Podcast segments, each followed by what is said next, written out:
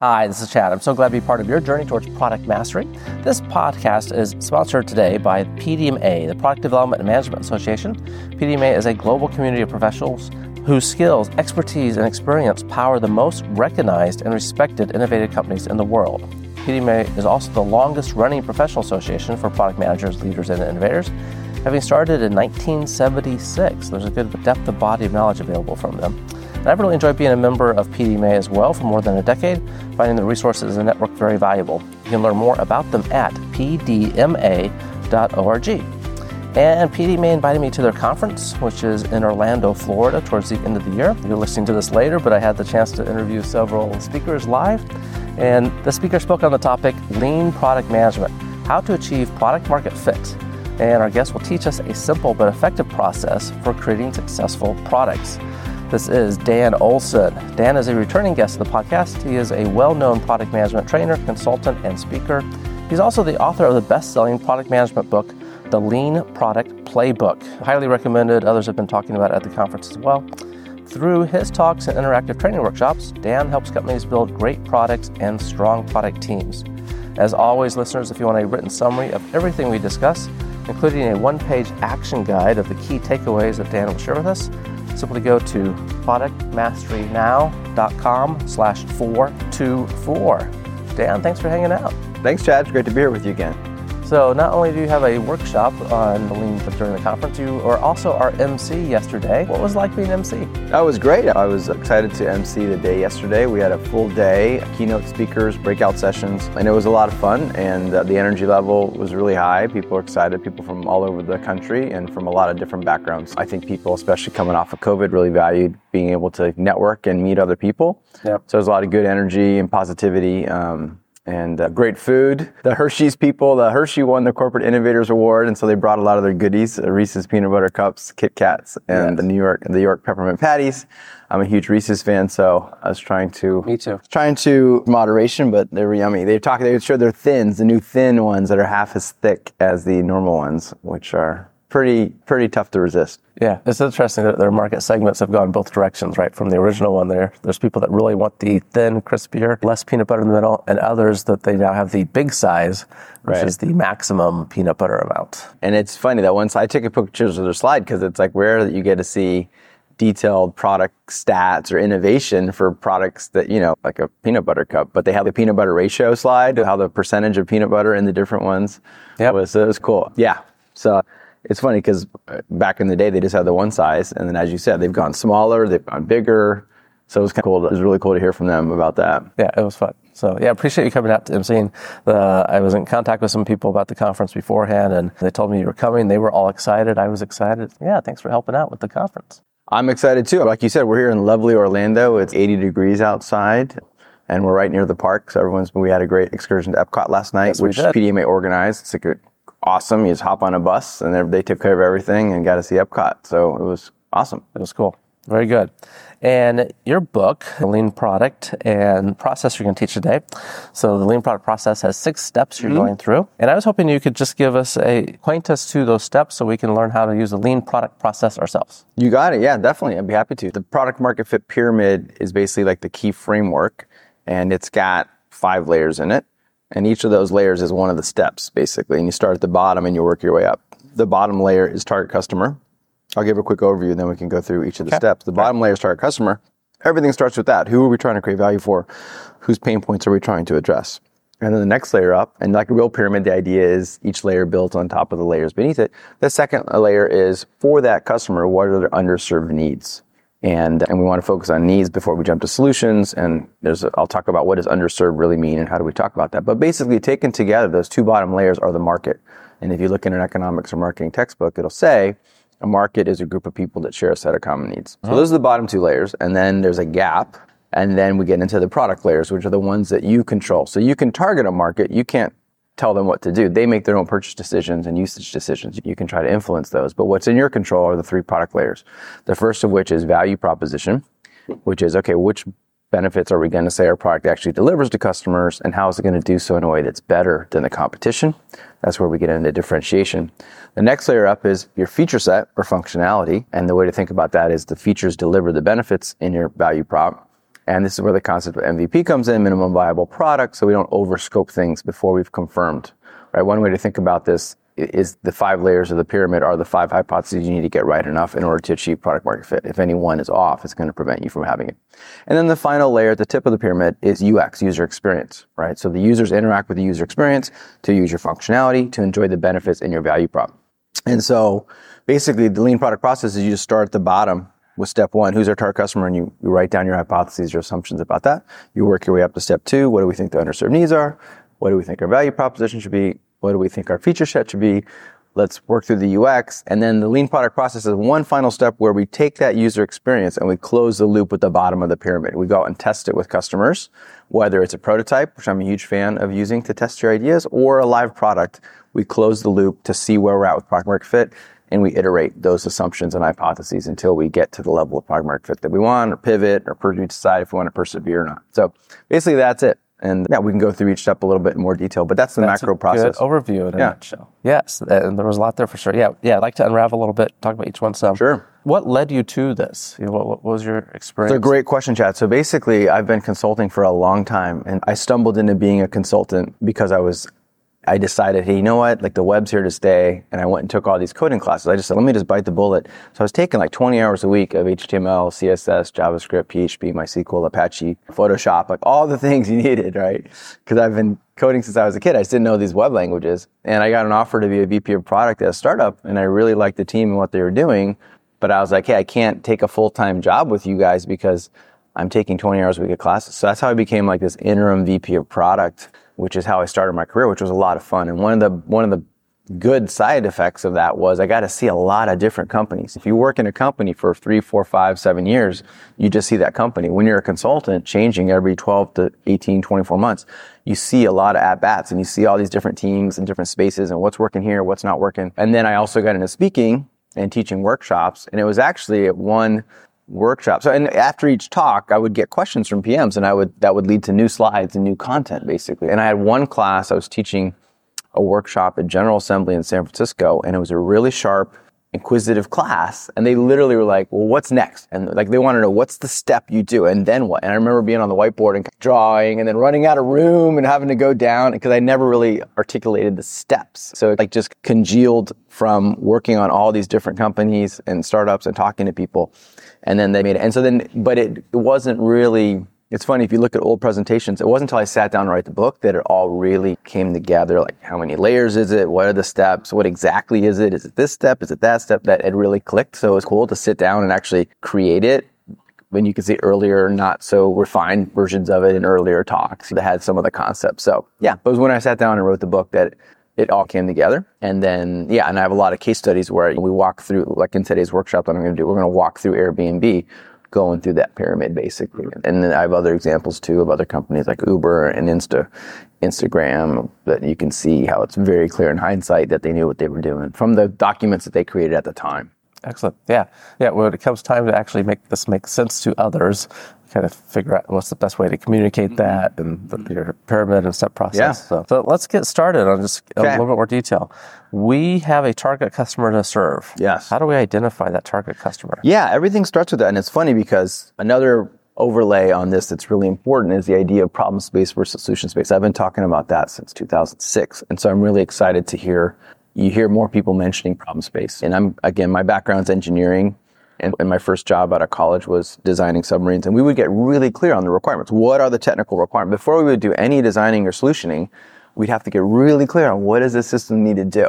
Like in the abstract, like you know, not somewhat abstract, where we're not talking about the solutions, right? So it got ingrained in me early on from that background. But basically, problems don't exist in a vacuum. Customers have the problems, right? And so we have to get really clear on who it is because the details of who is doing has the problem or the need that we're trying to address will change how we solve it, basically. Yeah, right? absolutely. And it's funny because a lot of times in my workshops, I'll, when I'm talking about problem space, solution space, I'll be like, hey, who knows the user story template as a blank type of customer? I want to be able to blank so I can blank. And usually everybody puts their hand up?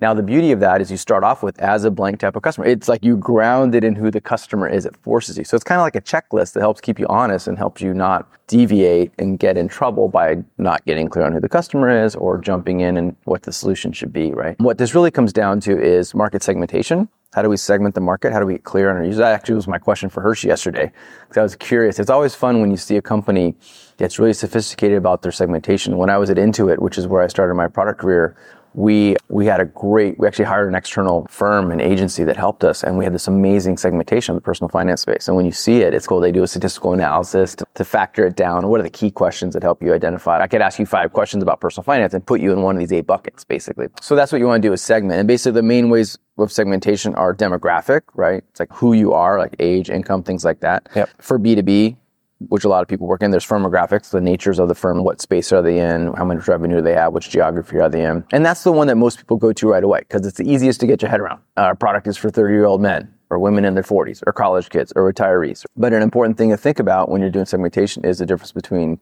correlation and causality. And so demographics is usually not as close on causality. It's just correlation. And, but it's a good starting point. Start there. The next one is attitudinal. So if demographic is who you are, attitudinal is what do you believe, what do you value, what's important to you, what do you say? We kind of, yeah. So basically an example of that might be how much do you care about the environment? You could have 18 year olds that care a lot about the environment or 18 year olds that don't care. So it's orthogonal to the demographics. It's an independent dimension. And then the third one is behavioral. Instead of it being like who you are or what you think or value, it's what are you actually doing, like actual behavior. And common behavioral segmentation a lot of people have is like power users, the people that use their product a lot, way more than anybody else versus the lightweight users. And then the final one is needs based, basically where you're actually segmenting, you're getting so clear on the needs that you say, okay, this segment has needs A and B.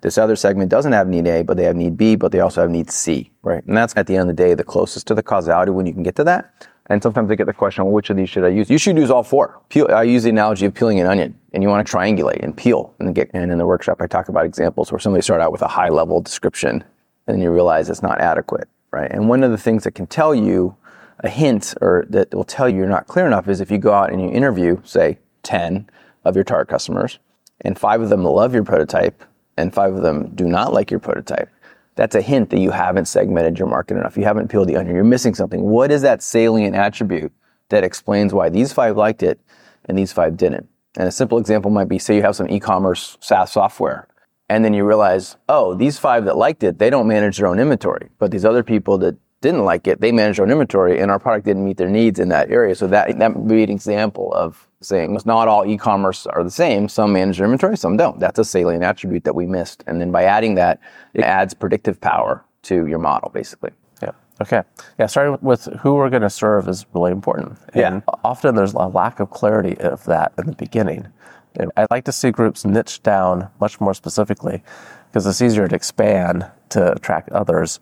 But if you're not clear about who you're starting with, uh, you don't know what you're really going to be building. to. Totally agree. Two follow-on points. One is if we're not aligned on the customer, of course we're going to have different agreement of features and prioritization, right? If you think we're serving this kind of customer, I think we're serving this other kind of customer. We haven't talked about it, and we're arguing about features to build and priorities. That's one way you're. So that's part of it too. Is the product market fit pyramid, lean product process helps teams get aligned. And so the last piece on this is just to create a simple persona, right? Just create that way. It's a written artifact because a lot of what we do in the product world, it's like tribal lore, it's cave people stuff. It's like, I heard Chad said we're targeting truck drivers. Well, yeah, I heard the CEO say that. It's like that verbal. So it's like a simple, a lot of my stuff is focused on a single, simple one page document that captures your key hypotheses to get everybody on the same page, right? Yep, absolutely. Yeah. Okay, good. So start with a good grounding in the customer. And then we're going to try to discover those un- underserved needs. That's right. Yeah. And so this is where the problem space solution space comes in, right? Because what happens, we basically, when you stick to that user story template as a blank, I want a blank so I can blank, that last part, so I can, is really the essence of the problem space. Like, why is this important to a customer? How is it going to create value for them, right? And if we just say, well, I think we should add this widget or build this feature, that's in the solution space, right? And we're not getting clear. So what happens a lot is people go rushing in and say, I think we should build this cool feature, or I think we should build this product. And they're rushing to the problem space without getting clear on who's the customer and what problem is it going to solve for them. I call it solutionitis. And that uh-huh. there's like the quote, people don't want a quarter inch drill, they want a quarter inch hole and so on, right? So that's that is we want to start in problem space. And one of the things I like to tell product managers is we're all familiar with the tree that leads to good products of good cross-functional collaboration between product managers, developers and UX designers, right? That's, if you look at successful products, usually they've had a good, they're staffed in those areas and there's good collaboration going on. If we just summarize, oversimplify everybody's job with one word, I like to say, what is developers' main job? is to develop. It's pretty straightforward to develop. Designer's main job is to design. Pretty straightforward. So what's PM's main job? It's not manage. That's too high level and vague. I would argue it's define. Defining who's our customer and what are their needs. Defining the problem space. Because at the end of the day, maybe we do a little bit of coding or something, but we're not really coding, and maybe we fill in the gaps for design if we don't have a designer. But at the end of the day, that's our unique value add to the product team is getting really clear. Because if we're not thinking about the customer and their needs, who else on the team is going to be thinking about it? So I like to map out a problem space. I call it a problem space definition. You can brainstorm all the benefits and then you organize them. And then you have the benefits that you could address. And then the next question becomes, okay, out of these like 20 problems we could solve for people, which one should we solve? Which brings up the question of prioritization. And that's where the underserved word is in there, right? Where you can imagine, say there's two needs. Say you're perfectly happy with how you book restaurant reservations today, that's probably not the biggest opportunity to go after because you're already happy. So that's what that would be a well-served need versus another need that you're like, hey, I haven't found a good solution for this yet. That would be an unmet or underserved need, basically. And without going into too much detail, I have an importance versus satisfaction framework that I use to basically buy or define how well served or underserved is a given need. And basically, this comes from my work at Intuit when I was trying to prioritize features. I tried a lot of different methodologies, and this is the one that really seemed to work the best. And the general idea is the importance is for whatever customer problem or need we're talking about, how important is it to the target market segment? That's the other thing that's important. It's the function of the segment. If you change the segment, the importance is going to change, right? It's kind of what defines the segment is they have a cohesive answer to the question. So how important is the product, is the problem? And then on the satisfaction is however they're getting that met today, how satisfied are they? Right. And so long story short, if you have high importance needs, if people are telling you this is really important and they're telling you, I have not yet found a satisfactory solution, I have low satisfaction, then that's where the upper left quadrant is where opportunities live. You want to avoid the low importance quadrants because you're not going to create customer value. At the end of the day, you create value by solving high importance needs. And then the upper right quadrant with its high importance, it's also high satisfaction yeah, it's important, but they have a solution that works pretty well for them. That's where I call it a competitive market. And that's where it's like you really got to get clear on how you're going to be 10x better. And your people say you need to be 10x better. So that's for that quadrant. And you can do it. You can try to go for a disruptive innovation where you redefine the satisfaction axis. That's riskier. If you just can go in that upper left quadrant, if people are telling you this is important and I'm not satisfied with the solution yet, that's right. all kind of yep. basically. And so that uh, we hear the stats like 80 plus percent, 90 plus percent, depending on study of new products fail the top two pieces of advice I would tell people is start with the problem space before you go to solutions Absolutely. and just run those through importance satisfaction. If you can find a problem in that upper left quadrant, your odds of success are going to go up significantly. Good. Yeah, the way I always remind people of that is fall in love with the problem, not the solution. Yeah. And and too often when you know we're both engineers, too often we like to just dive in and start creating. Do we really understand the problem well enough yet? Well, it's tough because developers, part of why do we have this solution first thinking? We live in solution space. Like developers have to sh- code in the solution space right. and ship working code. Designers have to design pixels and UIs in the solution space. So again, it's well, who's on the hook for really thinking about problem space on the team? It should be the product manager. If the product manager is spending all their time in solutions, then nobody's thinking about problems. We might not be building the right thing. Yeah. Okay. So we got target customer, underserved needs. Next up, our value prop. Our value proposition, yes. So your value proposition, that's a word in, in, our world. We have a lot of different terms that people use, and sometimes they have different things. For me, value prop specifically means, okay, out of all these brains, these benefits that we brainstormed that we could do, what are we going to actually promise to customers and communicate to them that our product does for them? And then the second part is, and how, what's our plan for how it's going to do so in a way that's better than the competitions, right? So to get tactical about. It's like, how are we going to deliver higher levels of satisfaction? That's what it really comes down to, right? And that's the other cool thing about the importance of satisfaction framework is you get out of this, this black and white thing of it's a must have feature. So we've got to do it or we don't, or it's P1 or P0. It's like gives you a way to relatively say how important different things are. But the value prop, that's where actually I like to apply the Kano model. So before I moved out to Silicon Valley to go to business school, I got a master's in industrial engineering where I studied lean manufacturing and quality and all that. And I learned the Kano model, which comes from the um, auto manufacturing days of quality. And it basically is a way, a categorization scheme for these needs or problems. There's three relevant categories that come up. The first and easiest to get your head around is performance, benefit, or feature. So, and basically the way this works in the graph, it's hard to describe visually, but is on the x-axis is how fully does a product meet the need? You can think about from 0% on the left to 100% on the right, right? So not met at all to fully met. And then on the y-axis is how satisfied, how much customer satisfaction or dissatisfaction results uh, occurs as a result of that, right? So above the axis it's positive satisfaction, below the axis it's negative satisfaction or dissatisfaction. And the, if it seems a little complicated, the cool thing, performance is like more is better. So if we were in the microprocessor chip business, everybody else's microprocessor chip, yep, two gigahertz and ours is three, we're outperforming by one gigahertz. So one of the tips that you're talking about performance is that you can quantify it usually, right? Or miles per gallon for a car. There are two cars, everything about them is identical, the price, the specs, but then all of a sudden one car has twice the miles per gallon all other things being equal, I'm going to pick that car. So that's, and that's where most of the competition happens on these performance dimensions, where it's like, oh, we're 5% better, we're 10% better, we're 20% better, whatever it is. And that's the easiest to get your head around. The second category is must haves. So the way this one works is assume for a minute your product fully meets the must have needs. It doesn't actually make any customers happy. Right? That's the definition. That's the Kano model definition. Now, I know must have is a term that gets thrown around pretty loosely in a lot of companies, especially by hippos and big stakeholders. Like, we must have this feature, but a must have feature means if you don't have it, customers like won't buy your product. Because it's an example that would be like HIPAA for health tech. If you, you just got to have it. No one's going to go, oh my gosh, you have HIPAA? I'm so excited. Let me sign up. It's like, no, you just have to have it or encryption or security, whatever. And then as, if, as you fail to meet that need, then you start to have people be increasingly dissatisfied. So some people call it table stakes kind of thing. And then the third category is delighters. So delighters are kind of like the opposite of a must have. If you don't have a delighter, it doesn't cause a problem because people aren't expecting to be there. And in fact, yesterday when Hershey busted out that huge table, I took a picture and I said, Hey, I like to talk about delighters. Here's a table full of delighters. I was not expecting to get some yummy Reese's peanut butter cups when I came to the PDMA conference. So I was delighted to have those, right? So that's an example of a delighter. And uh, the example when I talk about cars, I talk about is like GPS navigation. GPS navigation is a solution. When it first came out on cars, I had to get people, hey, what problem did it solve? It helps you figure out how to drive to where you're going. Okay, before that was out, what were the other solutions? Well, paper maps back in the day. Yep. Or you'd wing it, or you'd stop and ask for directions. There was a period of time when you could print out your maps, but there was no connectivity in the car, so you'd print it and bring it with you in the car. And then GPS comes along, and then you know the first few cars that have it, it's a delighter. But then over time, Every car gets it, and now we all just use our phones. So that's the other thing is solutions come and go much more quickly than the problems. The problem, the need to figure out how to drive somewhere has been around, right? And so it just shows you that things can migrate over time. So the things that start out as delighters eventually can become must-haves in the same category over time. And you just can keep up with the Joneses there. And so what you do basically is this is also in other talks, I call it product strategy. It's the essence of how is your product going to create more value for customers than other products. So we create a grid where we list for our category one per row in a table what are the must have benefits, what are the performance benefits, what are the delighters. Then we have a column for each of our key competitors and we analyze them and we do competitive analysis. And honestly, low, medium, high is adequate as long as the relative scores make sense. Oh, yeah, these guys are better at security, these guys are better at this.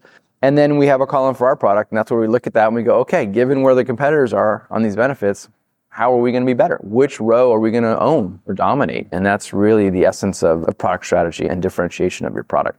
And then this is a, we want to, we want to get clear on this because the very next step is going to be feature set and MVP. And so that's the connection, right? This is the last step in the problem space, getting really clear of how we're going to create more value. And then of course, when we go to the MVP, we don't just forget about everything we've done. Our MVP better back up whatever we just did. If we, our bet is that our product's going to be better because it's going to be more reliable or faster on this thing, well then gosh, our MVP is how we test it. So we, that's we better make sure it addresses those differentiating needs that we just did. Okay. Is there a format for a value proposition that you like to communicate as you're telling the story about a product? Well, so one is the thinking work is that table. So I call it a value prop grid or a product strategy table where it's like you can see the benefits that are relevant in the space categorized by must have performance delighter. And then you can see the competitors. And so you, again, it's a simple one page thing. In my workshops, we do it when you create it and you have to have tough debates because human nature is let's be high at all the things, but you can't do that. So then there's a separate step of, okay, given that we've got that thinking work done of how we're going to be better different, now how do we message it? Position it and message it. And actually, I just, every once in a while, I give a talk on that where instead of going down the product path of, okay, once we get our value prop, we're going to go MVP and UX, there's a messaging path where we go to positioning and messaging.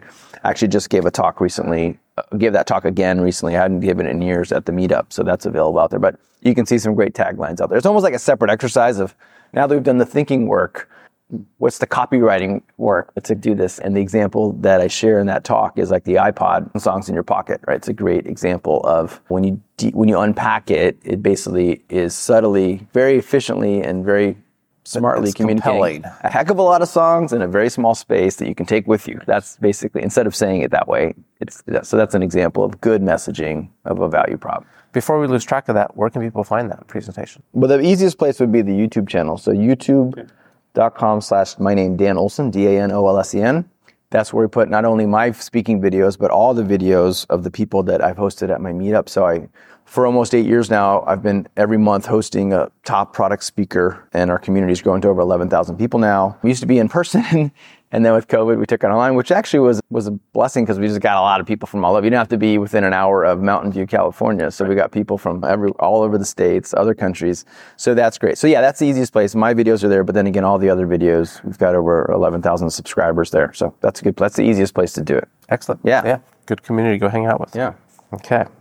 Okay. So now we're into MVP land, and you broke this out into two separate categories: features and the prototype itself. Yeah, that's right. So yeah, we, yeah. sounds like we have the features coming out of our value prop work. Well, the value prop is, it gives us the kind of the foundation. Okay, if we are going to be the fastest, or let's say we're going to help you do this workflow 20% better than any other SaaS tool out there. Okay, great. Now, how do we back that up? What are the features that we need to do? Like maybe it's auto categorization or something, right? Something, what is it? What are the features that are going to back that up? So this is finally now we've got a solid grounding in the problem space. Now, again, we don't want to throw the baby out with the bathwater. So we say, okay, for this performance benefit that we're banking on being the best, now let's brainstorm all the feature ideas. So it's a fun part where you can brainstorm and say, given this is the, now that we've got clarity, this is the problem we want to solve, let's brainstorm, let's suspend judgment and brainstorm all the different features we can think of, right? And then basically brainstorm and then you do that for each of the benefits. And then you need to break it down. This is where your roadmap comes in and ROI. You, you also need to do some ROI analysis here, right? So the other part of prioritization is ROI because we have not yet talking about talk spoken about the engineering effort it's going to take, right? So this is where, you know, you have your value prop benefits. For each benefit, you brainstorm the different feature ideas. I like to use the word feature chunks because usually the first time you brainstorm a feature, there are ways you can go back and break it down into smaller chunks, right? And that's what Agile's all about, breaking things into smaller sizes, pieces. And then you can run ROI through it, and then you can have a roadmap. And basically, the way I like to do the MVP roadmap is basically have those same benefits from your value prop, the must-haves, performance, and delighters as swim lanes in your roadmap. Those are your swim lanes. And then you deploy the feature chunks by version in, in lines. You say, okay, for V1, which chunks that we brainstormed need to be in there? Usually, you need to have the must-haves in your V1, and then whatever special sauce your value prop is supposed to be. If you're going to improve productivity of this workflow, you better have something in your MVP that improves the productivity of the workflow, right? And then you can build out your value prop over time. So just that's the idea. And, and that simple one page roadmap visualization anchored on your value prop helps everybody understand what's in scope and out of scope and not fall into, hopefully avoid the trap of the kitchen sink where it's got to have everything in it, right? And, uh, and that's the problem. It's ironic because the whole point of MVP is to try to prevent you from overscoping your product before you've confirmed whether or not you're heading in the right direction. But the, one of the top mistakes teams make is they overscope their MVP. And it, it's like the spaghetti against the wall. It's like, hey, I'm worried that if we only launch with those two features, we might not hit the mark. None of the spaghetti may stick to the wall. So why don't we just throw in a feature or two extra just in case? So it comes out of this insecurity. It comes from a good place of, hey, I want our product to do well. But if you follow the process I described, you have a logical marching order of why you think those two features are going to be adequate. And you're not just throwing spaghetti at the wall, right? Oh, so that's the, that's one of the mistakes I see teams make. So by having that visualization, you can have those tough debates about do we really need feature three in version one or can it wait for version 1.1? And it's always funny when I do this exercise because people get so fired up. It's like, we gotta have, there's, there's these pet features that come up in my case studies and they are pounding on the table saying, we gotta have it. I wouldn't ship without it. And then I like to remind them, who's the target customer again? Because they're not the target customer. And so what happens is, that's the other thing is people fall into the trap in the absence of having a clear target customer to focus on, they advocate for their needs and their preferences. And they make the mistake of thinking they're the target customer, right? So it's just funny to bring, and they suddenly go, oh, I'm doing that, and they realize it. So, yeah, that seems to be a common problem with MVPs is that scope creep in a sense that we're putting much more in than we probably actually need to. Yeah. And this gives you a mechanism, right? The previous steps are really understanding the problem space gives you a mechanism to have those discussions. Exactly. Yeah, exactly. Yeah. And it's tough because yeah, people people often advocate, and it's funny because I also in longer versions of I'll bring up the iron triangle where you got the fundamental constraints of like resources, time, scope, and quality. And so what happens is you're sitting around the conference room or on your Zoom call, and you say, okay, I think we can get by this MVP with just these three features. And then some stakeholder goes, oh my gosh, I can't believe you're not going to have feature X in version one. I think big client A is going to have a chest thumping and banging and noise. And, and so then the team, but nobody talks about, oh, that's going to delay by six months, six weeks. No one talks about the trade off, right? And so I use this analogy of any feature. When we're talking about any feature idea, of course it's a good idea right? And there are some bad, dumb feature ideas, but most of them are good. They're going to create some value. The question is which ones are going to create the most value for customers because we have limited resources, right? So it's like any feature in the moment we're talking about it, sure, why not do that? So it's kind of like a cute, who could say no to this cute, but look at this cute puppy, who could say no to this, right? The problem is we have 20 puppies and we have to prioritize the puppies basically, right? So it's easy to fall in love in the moment with that one feature but we need to make trade-offs. Yeah, and it's a mistake to think that no matter how long it takes when we get it to market, it's going to be the best product. And so exactly. we're just going to do it right the first time. That's right. It's like you don't know yet. You, hopefully, you've done the market research. We've talked about through the steps here. We've identified the features our customers would value, but you still you're learning goes to a whole nother level when customers have it in their hands. I totally agree. You should do all the steps that we're talking about here with a prototype, and that helps you work off rough edges and refine things. And then you can take that so far, and then to your point, when you actually launch your get your product working product in people's hands that takes it to the next level of validation and yep. learning right and so i like to sometimes in the book i mention this analogy of fishing i'm not a fisherman but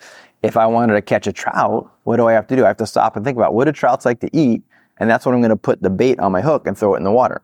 Right. So when you actually launch your product, it's like throwing your product is like the bait. You throw it in there and you may be going after a certain type of fish, a certain B2B type of company, but maybe a different fish goes for it, right? Or no fish goes for it, or you figure it out. Anyway, yeah. So you want to do all this stuff with prototype before you launch to de-risk it as yeah. much as you can. But then to your point, until it's actually live, they're kicking the tires, using it, that takes it to the next level. Yeah. Which know? I think is the motivation for recognizing the sooner we can get it in the customer's hands. Exactly the better. Exactly. Want that one more feature? What is that going to cost us in right. terms of feedback right. from the customer? And what happens, it's funny, is people act if I don't get this feature. And by the way, I should clarify. We talk about MVP. When we talk about a V1 product, most people understand how MVP applies. So we're building a blue sky V1 product. We have to decide what's in scope for V1. But it applies at any product milestone. You can have a minimum viable feature. What's, what needs to be in scope for this feature or not? For a sprint? What needs, what stories absolutely need to be in scope for this sprint versus not? So it's really a philosophical mindset thing that applies at any product milestone. And basically, the people act, if I don't get this in this milestone, it's never going to get built. And no one's actually saying that might be the pattern. And I know there's certain places where they never get to go back. Part of what happens is, yeah, you'll get to go back and do version 1.1 and then it's on to the, I call it shiny object syndrome. Like squirrel, it's like they move on to the next product. And so the teams have been conditioned to know, gosh, we never get a chance to go back. So let's pack all the spaghetti we can in here to throw it against the wall. But assuming that's not happening, what are we really saying? And this is what happens at the workshop. We'd be like, you can't just launch this November 1st and then work on that new feature in the next month and fast follow December 1st with that extra feature, Like, that's what we're really talking about.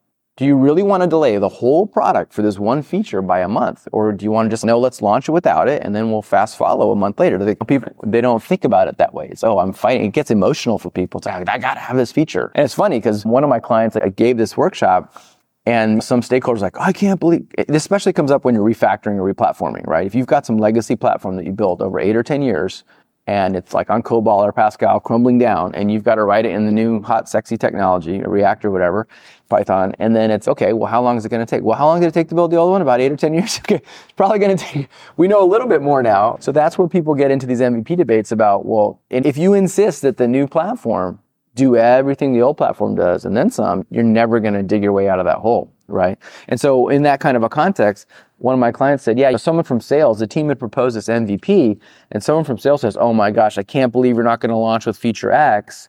IBM relies on that feature. IBM needs that feature. This one engineer went and looked at the logs and found out that engin- IBM had never used that feature, right? So a lot of it's not data driven. It's just gut. It's the spaghetti against the wall again. So. Yeah. yeah, having actual data helps. Yeah. Okay, so I just want to make sure we clearly separate this MVP feature from MVP prototype. Yes. So we've selected the features. yes. We've done the good work to say this is what we're moving forward to. Yeah. And now we're going to build the prototype That's that right. we're going to actually try to uh, next coming test with customers. Tell us more about the prototype. Definitely. Yeah, so what we're trying to do in the previous step to be really clear is identify what's the functionality that should needs to be in scope and what can wait. That's yep. the MVP discussion, right? Now at that point, your definition of the functionality is words, right? Maybe you've got a set of user stories. It starts out with a block on a roadmap, right? Maybe it's five words, and then you flesh it out with user stories but it's still there's no UX yet, right? So it's like, okay, cool, we're going to improve this workflow by 10%. Here's our plan for doing it, auto categorization, yada yada. Okay, great. Now, what does that actually look like, and how does a user use it? So that's where the UX comes into play. And so the features are in the solution space, the UX is in the solution space, and one of the things that's really cool is if you have a design resource, a good design resource, they can help you explore the solution space. For any given like set of user stories we have, there's a million different ways we can implement the UX for it. So there's some that are going to be better and easier than others. And there's actually a good feedback loop that happens with good designers. They start to explore the UX and it actually helps you think of additional features or refine your features or even go back and refine your problems. Oh, we didn't think about that. When we're auto categorized, does it need to do this or this? We didn't think about that. Oh, what if the results are longer than one page? How do we handle that? Stuff you wouldn't think about, right? So in a sense, working through the UX helps even further refine things. But the main reason we want to do it is so that we can show it to a customer and get feedback because no matter how good we are and how smart we are, nobody nails it the first time. Like you mentioned it briefly, something I want to pick up on is like, you don't know what you don't know. The metaphor I always think of is like a bullseye, like an archery target bullseye. People think if they spend more and more time doing this big upfront research and all this stuff, they're going to get closer to that middle of the bullseye. But that's not the case. They don't even know what they don't know. And so it's like premature optimization. So to your point, let's get quickly. This is not about some major research project. Of course, we want to talk to customers and check our hypotheses, but let's quickly get to that prototype because then we can get in front of people's hands and that's when the real learning starts and they're going to go oh what's this? And they're not going to know and things like that. And so again the next level will be after we've worked off the rough edges with the prototype and validated things then we'll do the same thing with our live alpha or beta or whatever we're going right. to do. But there's so much rough edges and things that aren't right yet that we don't even know until we have a prototype and show it to people. And it's way better obviously. If we can iterate in prototype land instead of code land right one th- things get way slower and you get sunk costs and people like oh, but I wrote the code yeah. this way. They also get attached to it. They get attached like, to it because oh yeah, the object model I wrote doesn't support that new way of doing it. Is you get you the second you start coding, you're introducing solution space constraints that can limit your your ROI and your effectiveness in the future. So yeah, okay. So any tips on that testing part? Oh yeah, definitely. I'm a big fan of interactive prototypes. So the good news there is the tools have there's amazing tools, right?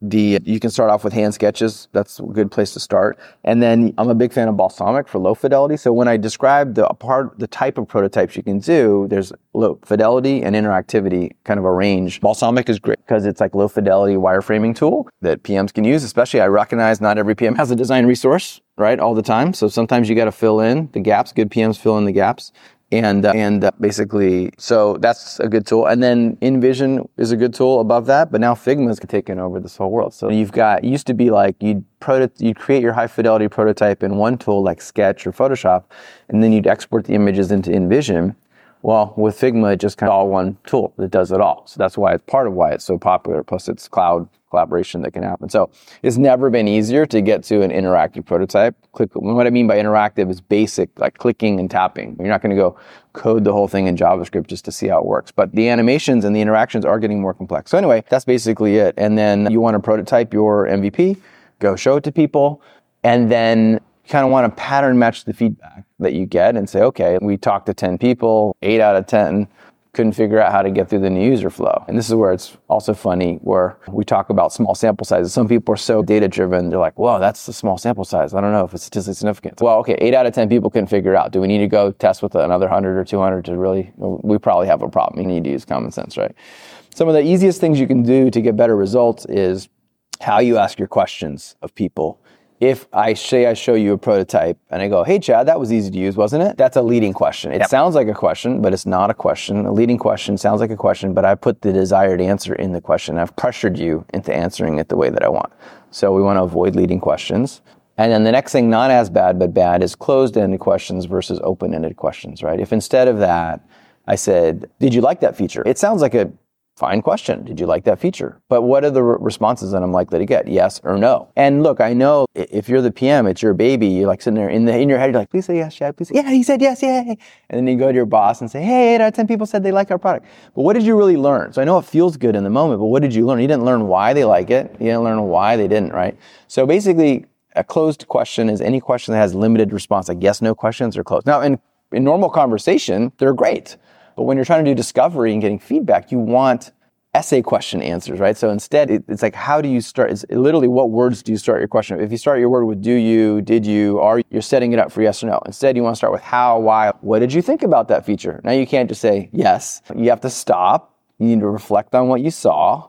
I'm going to get much richer data and answer from you. By the way, these interviews are awkward. So if you give someone an easy out, yes or no, they go, yes, no, yes, no. They're not even engaging their frontal lobe. They're just like, are we done yet? Can I go back? So you don't want to give people those easy outs because they'll just say what you want. That's the other thing is people tend to be nice. So you want to debunk that at the beginning too and say, hey, the whole point of doing this with the prototype is so that we can change it. And so if we come out of this interview with no ideas on how to make it better, then that's actually not helping us. So I try to flip it around and say, you're helping us by finding these problems, right? Yeah, prepare them for what's needed. Yeah. Okay, good tips.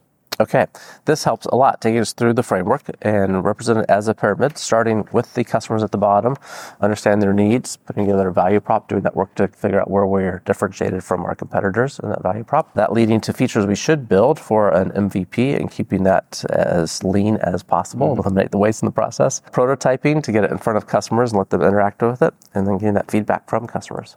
Yeah, and then when you that last step, the step six in the process just connects the UX to the product to, to the target customer at the bottom, and then you're going to iterate. You're, right. you're kind of learning and iterating, seeing what you got, what you need to tweak. You could be adjusting the segmentation attributes on your customer. and realize, ah, it's actually not these people. It's slightly here, or changing the problem you're solving, or changing your value prop based on what you go through. Excellent. Okay. And for resources for people and how to find out more about the work you're doing, you have the book that has more detail. Yeah. You just scratch the surface sure. of the process. And so more tools in the book for sure. We talked about your YouTube channel. What's the best place for people to get more information? The single place is just my website, which is my name, dan-olsen.com. So D-A-N-O-L-S-E-N.com. That has links to the YouTube channel, the meetup, upcoming speaking events, things like that. And then, yeah, and then youtube.com slash dan olsen. That's where all the videos live the meetup.com slash lean hyphen product. That's our meetup of over 11,000 people. It's free to join that community. Again, we have monthly speakers. I have Deb Liu coming up. Deb Liu is the CEO of Ancestry.com, used to be a Facebook product exec. She's speaking in December about her new book. And then, and then in January, I have Marty Cagan coming back for the seventh time. So Marty's spoken there six times so far. So yeah, so we've got a couple events in coming up. And uh, yeah, and then on Amazon, people can look about, look up the book on Amazon. It's available Kindle, Audible, hardcover. It's also available in Chinese, Turkish, and Polish if people want good. some of those languages. We have some international listeners. Yeah. So, lean product playbook. Yep. Very good. Okay. Dan, thanks again for being with us. Thanks, Chad. It was awesome. And listeners, as a reminder, if you do want a list of all the information we talked about, you'll find the show notes, detailed written summary, including a one-page action guide of some key takeaways here. We'll put the model in there for sure from Dan, and also the links to the resources he shared. Those are at productmasterynow.com slash 424. Everyone, keep innovating. Thank you for listening to Product Mastery Now, where product leaders and managers gain product mastery through practical knowledge, influence, and confidence. By listening, you are becoming a product master, creating products customers love. Find additional resources at productmasterynow.com. Keep innovating.